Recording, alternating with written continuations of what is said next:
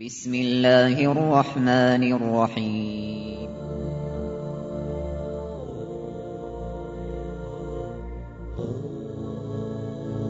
الرحمن العزيز الرحيم القوي السلام الكريم العظيم البصير العليم الحكيم الجبار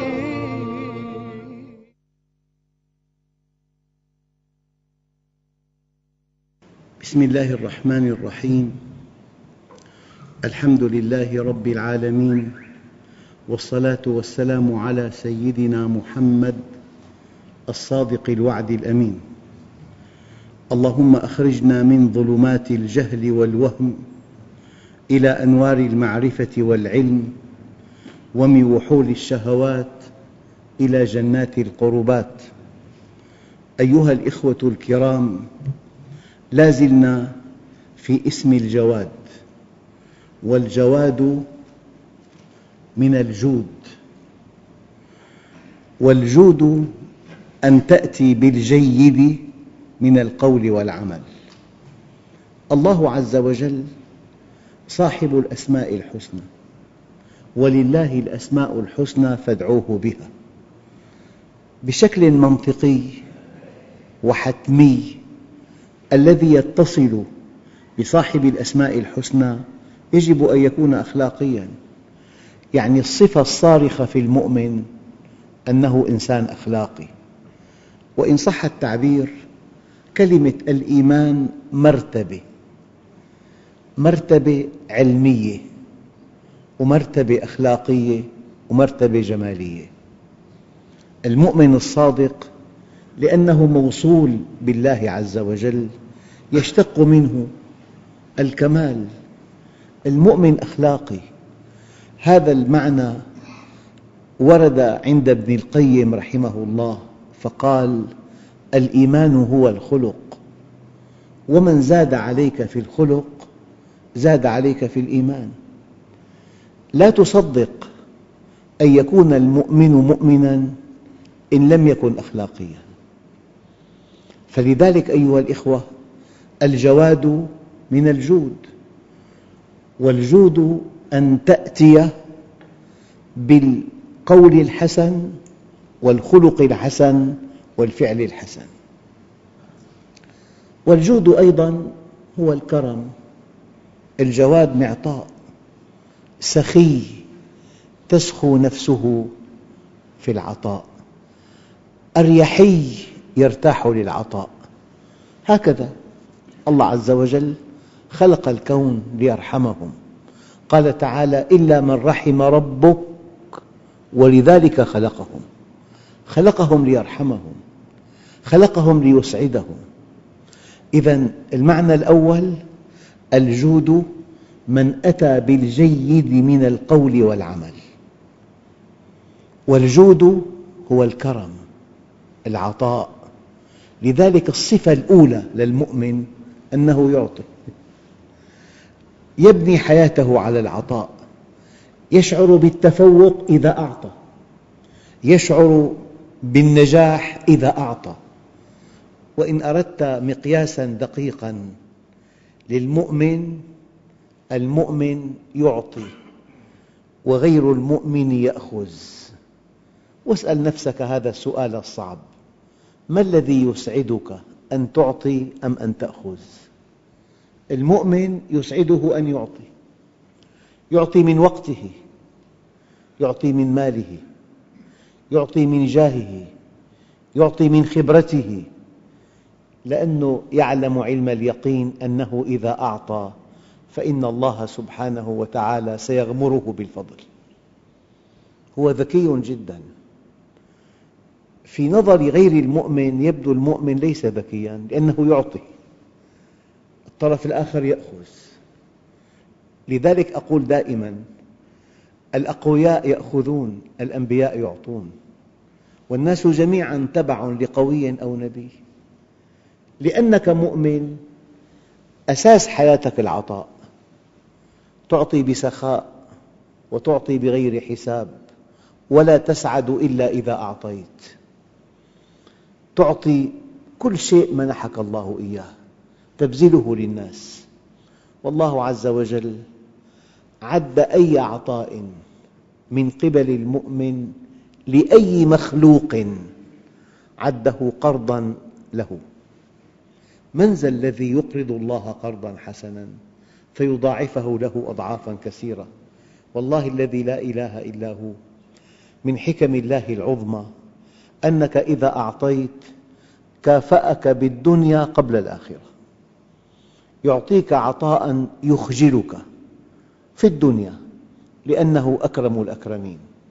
لذلك الجواد من الجود والجود أن تأتي بالجيد من القول والفعل أو الكرم العطاء السخاء الأريحية.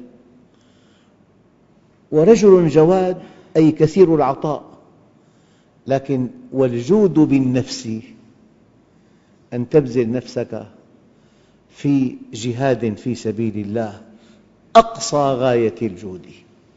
والجود بالنفس أقصى غاية الجود.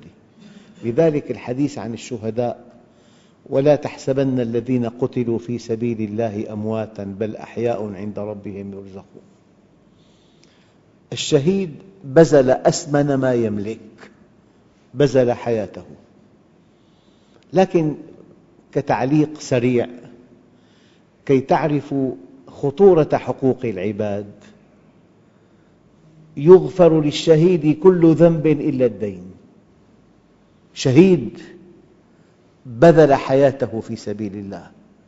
حقوق العباد مبنية على المشاحة بينما حقوق الله مبنية على المسامحة. أيها الأخوة في البخاري من حديث أسامة بن زيد أن رسول الله صلى الله عليه وسلم يقول حينما جاءه رسول إحدى بناته برسالة أن ابنها يجود بنفسه ينازع سيغادر الحياة فقال عليه الصلاة والسلام بعث إليها برسالة لله ما أخذ وله ما أعطى. كلام جامع مانع. له ما أخذ وله ما أعطى. لذلك في بعض الأدعية اللهم ما رزقتني مما أحب فاجعله عونا لي فيما تحب. يعني يا رب وفقني أن أجعل هذا الذي منحتني إياه في سبيلك. من قوله تعالى وابتغ فيما آتاك الله الدار الآخرة. آتاك علما ابتغ به الدار الآخرة. آتاك خلقا ابتغ به الدار الآخرة. آتاك فصاحة ابتغ بفصاحتك الدار الآخرة. آتاك مالا آتاك جاها آتاك خبرة آتاك وسامة. أي شيء آتاك الله به فابتغ به الدار الآخرة. أيها الأخوة المؤمن يوظف كل ما أعطاه الله في سبيل الله يعني يروى أن رجل من علماء القلوب سأله رجل عن الزكاة فقال عندنا أم عندكم؟ قال سبحان الله ما عندنا وما عندكم؟ قال عندكم الزكاة ربع العشر أما عندنا العبد وماله لسيده. يعني مأخوذ من قوله تعالى قل إن صلاتي ونسكي ومحياي ومماتي لله رب العالمين. هو قمة العقل والذكاء أن تعطي مما أعطاك الله. لذلك إن لله ما أخذ وله ما أعطى. ما رزقتني مما أحب فاجعله عونا لي فيما تحب. وما زويت عني ما أحب. تتمنى بيتا غير هذا البيت. هذا البيت الذي منحك الله إياه. كنت تتمنى زوجة غير هذه الزوجة. وما زويت عني ما أحب فاجعله فراغا لي فيما أحب. إذا شيء بتحبه وما سمح لك أن تأخذه فالفراغ الناشئ عن انشغالك به ليكن في سبيل الله. إنسان يطمح أن يكون ذا دخل غير محدود. لكن مشيئة الله ولحكمة بالغة جعله ذا دخل محدود.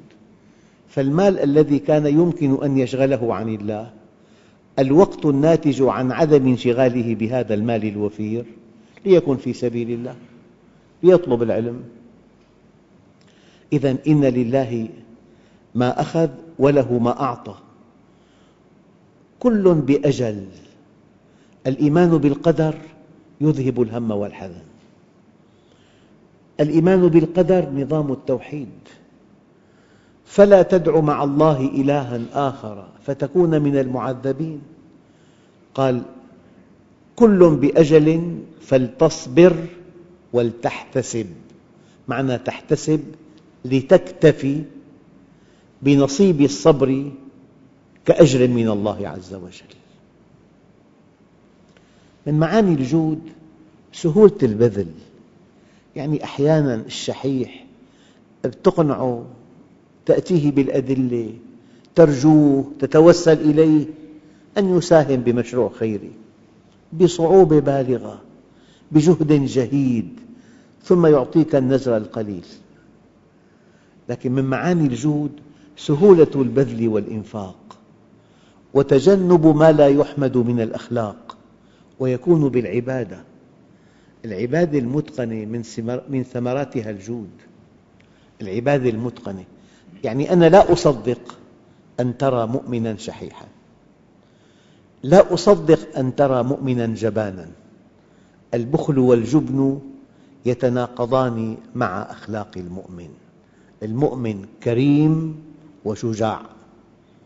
كريم لأنه يرى المعطي. أنفق بلال ولا تخش من ذي العرش إقلالا.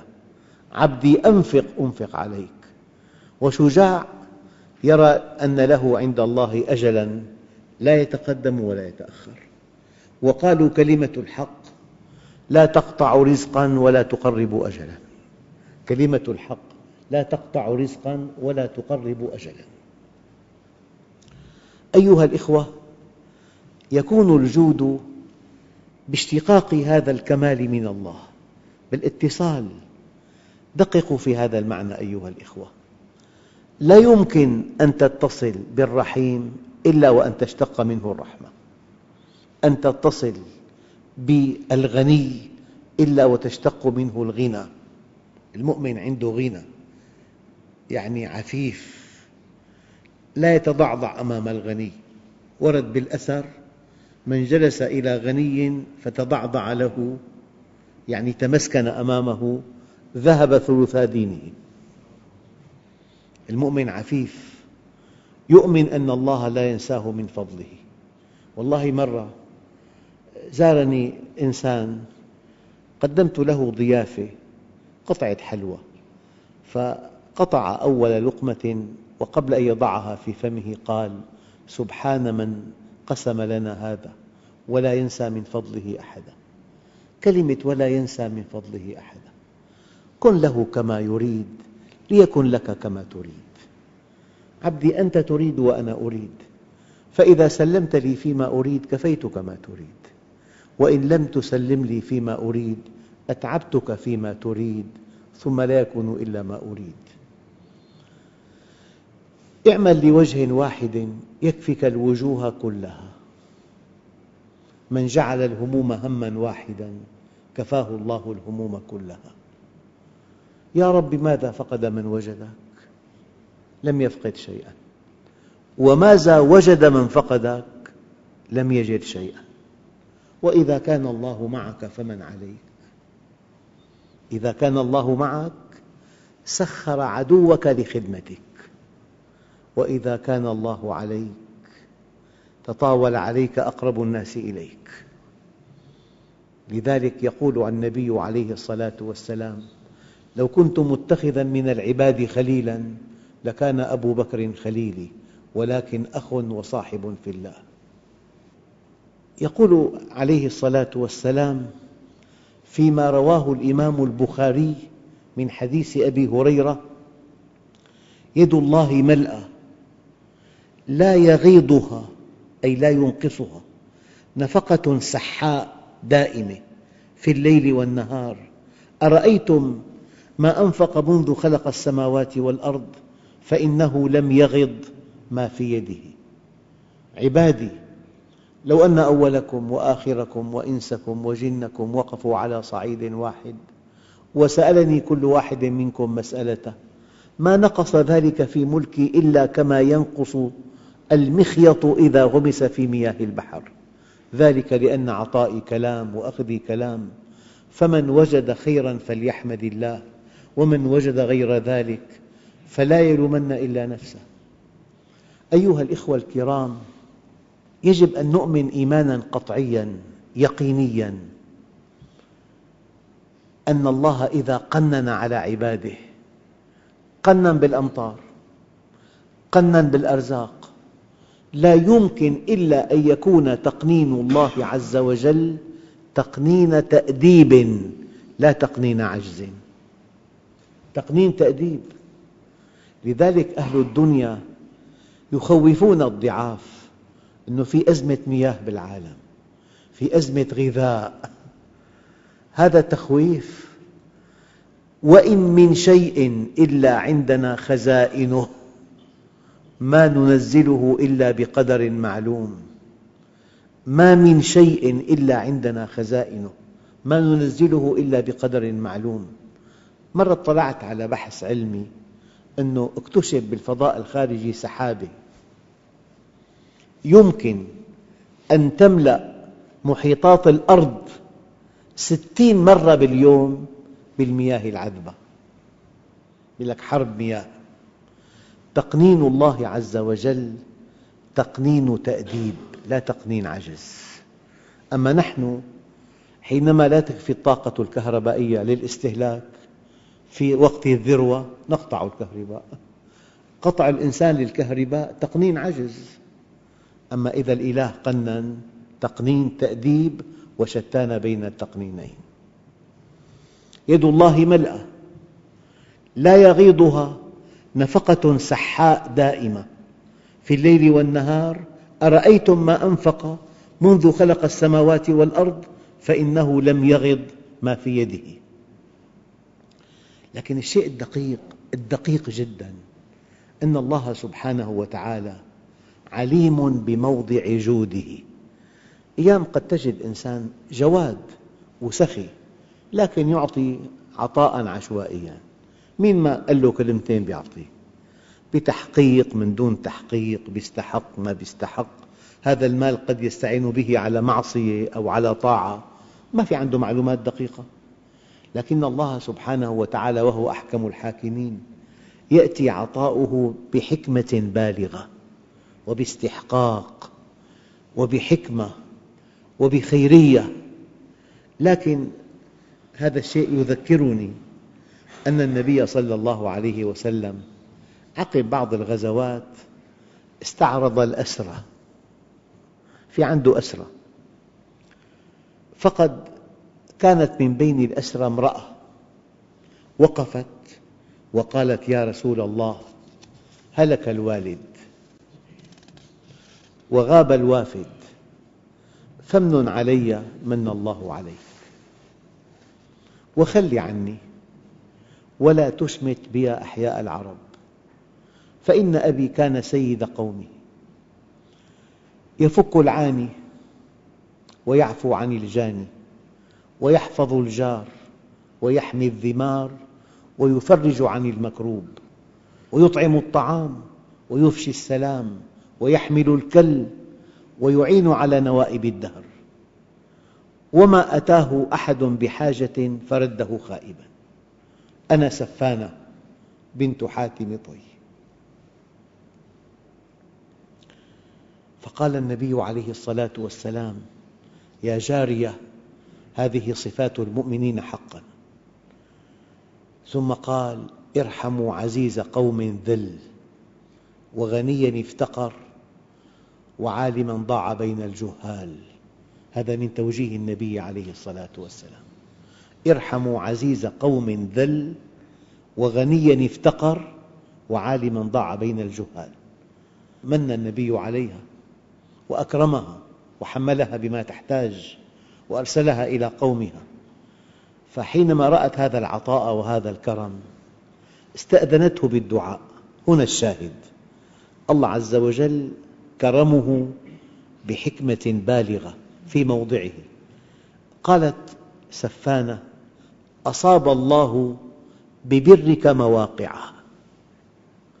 أصاب الله ببرك مواقع ولا جعل لك إلى لئيم حاجة. ولا جعل الله لك إلى لئيم حاجة. ورد في بعض الآثار عن سيدنا علي والله والله مرتين لحفر بئرين بإبرتين. مستحيل. وكنس أرض الحجاز في يوم عاصف بريشتين. أيضا مستحيل. ونقل بحرين زاخرين بمنخلين. أيضا مستحيل. وغسل عبدين أسودين حتى يصيرا أبيضين.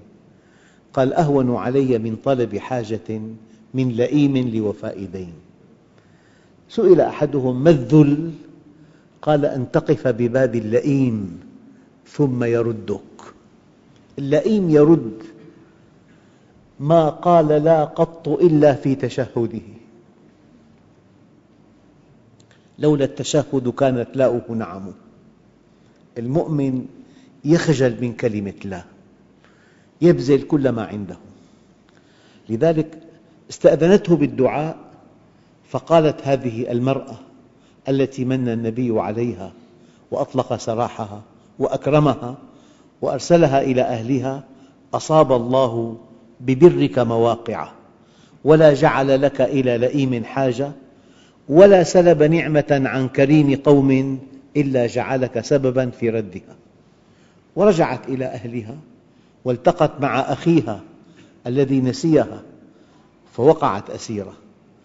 فقالت لأخيها عدي بن حاتم ائت هذا الرجل فإني قد رأيت هديا وسمتا ورأيا يغلب أهل الغلبة.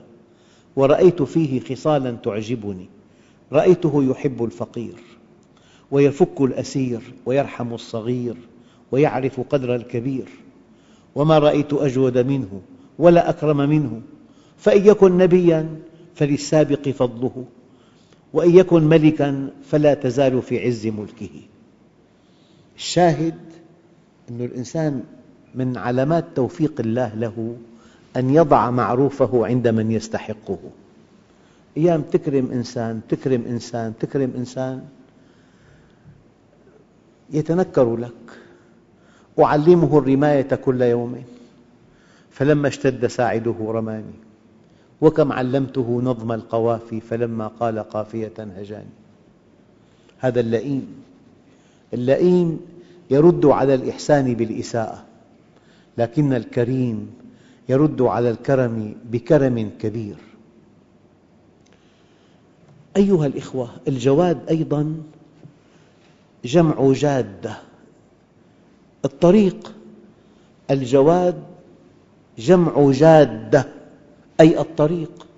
إذا الله جواد أي يهدينا إلى طريق سلامتنا يهدينا إلى طريق سعادتنا يهدينا إلى طريق سرورنا يهدينا إلى الجنة. يهدينا إلى الإيمان. لذلك الله عز وجل بين بكتابه الحلال والحرام الخير والشر الحق والباطل طريق التوبة طريق الاستغفار. ما أمرك أن أن تتوب إليه إلا ليتوب عليك. ما أمرك أن تستغفره إلا ليغفر لك. ما أمرك أن تعود إليه إلا ليقبلك. رسم الطريق الموصل إليه.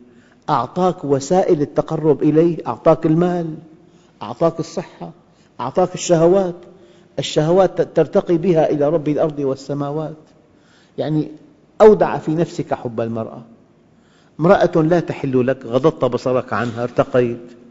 تزوجت تأملت في امرأة تحل لك سعدت فشكرت. الشهوات ترقى بها مرتين ترقى بها شاكرا وترقى بها صابرا. إذا جواد هداك إلى طريقه إلى طريق يفضي إليه هداك إلى طريق طاعته هداك إلى طريق الجنة هداك إلى سلامتك هداك إلى سعادتك. هذا معنى الجواد أيضا. أرشدك إلى الطريق. قال يهديهم سبل السلام. المؤمن في سلام مع نفسه ما في عنده اختلال توازن. ما بنى مجده على أنقاض الآخرين؟ ما بنى غنى على إفقار ما بنى عزه على إذلالهم؟ متوازن المؤمن. يعني في بقلبه من الراحة النفسية ما لو وزعت على أهل بلد لكفاهم. هذا معنى الجواد. الله عز وجل قال والله يدعو إلى دار السلام. هذا الذي ترونه في العالم. هذا من فعل الشيطان. الله عز وجل يدعو إلى دار السلام. الحروب والقتل والاجتياح والاعتقال والهدم هذا من فعل الشيطان. إن هذا من عمل الشيطان. والله يدعو إلى دار السلام ويهدي من يشاء إلى صراط مستقيم. إني توكلت على الله ربي وربكم. ما من دابة إلا هو آخذ بناصيتها. إن ربي على صراط مستقيم.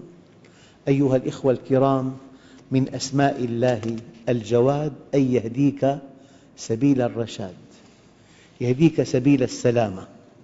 الآن ابن القيم رحمه الله يرى أن الجواد أي أنه أعطاك الأوامر والنواهي لترقى بفعل الأوامر وترقى بترك النواهي. بين لك الحلال والحرام لترقى بأخذ الحلال وترك الحرام. الله عز وجل جواد أرادك أن تكون في جنة عرضها السماوات والأرض. فلذلك أيها الأخوة ولله الأسماء الحسنى فادعوه بها. أي تقرب إليه بكمال مشتق من كماله. والحمد لله رب العالمين. بسم الله الرحمن الرحيم. الحمد لله رب العالمين. والصلاة والسلام على سيدنا محمد الصادق الوعد الأمين. اللهم أعطنا ولا تحرمنا أكرمنا ولا تهنا آثرنا ولا تؤثر علينا أرضنا وارض عنا. وصلى الله على سيدنا محمد النبي الأمي وعلى آله وصحبه وسلم. والحمد لله رب العالمين. الفاتحة.